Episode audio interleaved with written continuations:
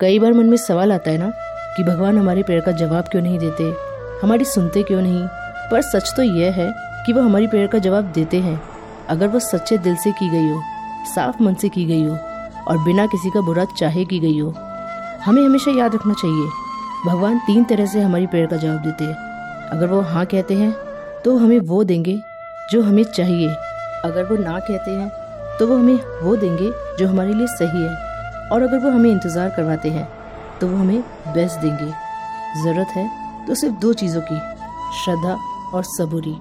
Hey what's up guys this is Kavita welcome to my new podcast with a new story एक बार एक carpenter होता है। वो कभी भी ईश्वर और उसकी इबादत में विश्वास नहीं रखता था। वो हमेशा कहता था, ओह, ईश्वर और उसकी पूजा सब टाइम वेस्ट है। एक दिन जब वो खाना खा रहा था तो उसने अचानक से भूकंप के झटके महसूस किए। उसने देखा हर चीज़ कबोर्ड से गिर रही है। ग्राउंड शेक कर रहा है। उसने अपने परिवार को आवाज़ लगाई और ज़ोर से चिल्लाया, जल्दी बाहर निकलो सब! दीवारों पर दरारें पड़ने लग गई, दीवारें नीचे गिरने लग गई। बाहर निकलने के सारे रास्ते बंद हो गए। वो आसमान में देखता है, हाथ जोड़ता है और कहता है, हे भगवान, हमारी मदद करो, हमें यहाँ से बाहर निकालो। थोड़ी देर में भूकंप थम गया। वो बच गए, लेकिन उनकी जब आँख खुली तो उसने देखा कि वो हॉस्पिटल में है। उसके सारे शरीर पर चोटें लगी हुई थी, पट्टियाँ बंधी हुई थी। यही हाल उसकी बीवी का भी था। उसने डॉक्टर से पूछा अपने बच्चों के बारे में। डॉक्टर ने कहा, वो आईसीयू में है, लेकिन उनकी हालत बहुत गंभीर है। कुछ कहा नहीं जा सकता। यह सुनते ही कारपेंटर बहुत तेज तेज रोने लगा। वो खड़ा हुआ, खिड़की के पास गया, आसमान में देखा और कहा, मैंने ज़िंदगी में पहली बार तुम पर भरोसा किया और तुमने क्या किया? मेरे और मेरे परिवार की यह हालत कर दी। इसलिए तो मैं तुम्हें नहीं मानता था। तभी आज तक मैंने कभी तुम्हारी प्रेयर नहीं की। ठीक उसी समय एक आकाशवाणी हुई और उस आकाशवाणी ने कारपेंटर से कहा, क्या तुम जानते हो, कल का दिन तुम्हारी और तुम्हारे परिवार के लिए आखिरी दिन होता। यही तुम्हारी किस्मत में लिखा हुआ था। यह सुनते ही कारपेंटर चौंक गया और उसने पूछा तो फिर आज मैं ज़िंदा क्यों हूँ? अगर मेरे लिए और मेरे परिवार के लिए कल का दिन आखिरी दिन था, हमारी मृत्यु निश्चित थी कल तो मैं क्यों हूँ ज़िंदा? इस हालत में क्यों हूँ? आकाशवाणी ने जवाब दिया, प्रेयर।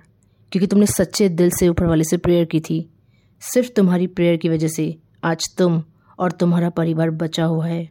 तुम्हें इस चीज़ का एहसास दिलाने के लिए कि ईश्वर है, कोई तो शक्ति है जो हम सबको संभाल कर बैठी है।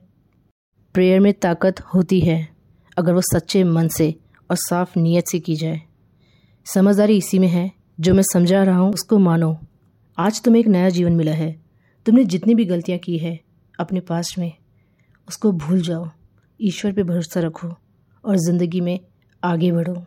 ज़िंदगी हर किसी को दूसरा मौका नहीं देती, लेकिन तुम किस्मत वाले हो कि ज़िंदगी ने तुम्हें दूसरा मौका दिया। एक नए सिरे से अपनी ज़िंदगी शुरू करो।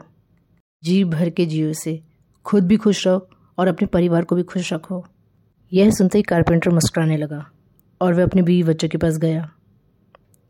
यह खूबसूरत स्टोरी हमें यही समझाती है कि हमने ईश्वर को कभी नहीं देखा।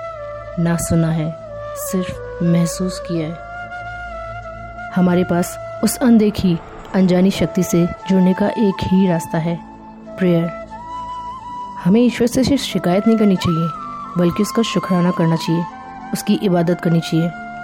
पता है, जब मैं प्रेयर करती हूँ ना, मैं हमेशा कहती हूँ, हे ईश्वर, एक इंसान होने के नाते मेरी कुछ इच्छाएँ हैं, लेकिन मैंने अपना भविष्य नहीं देखा। मुझे नहीं पता कि ये चीज़ मेरे लिए सही है या गलत है। अच्छी है या बुरी है? लेकिन आपने मेरा भविष्य देखा है। अगर आपको लगता है कि ये चीज़ मेरे लिए सही नहीं है तो आप मुझे वो चीज़ मत दीजिए। लेकिन आपकी इस ना को समझने की शक्ति दीजिए। और अगर ये चीज़ मेरे लिए सही है तो मुझ पर अपनी मेहर रखिए। बाकी आपकी मर्ज़ी। दोस्तों, हमने अपना भविष्य नहीं देखा, लेकिन एक उम्र के बाद ये समझ में आ जाता है कि हम कुछ और चाहते हैं और ईश्वर कुछ और। इसलिए अपने आप पर, अपने खुदा पर और अपनी किस्मत पर भरोसा रख के हमेशा ज़िंदगी में आगे बढ़ते चलिए।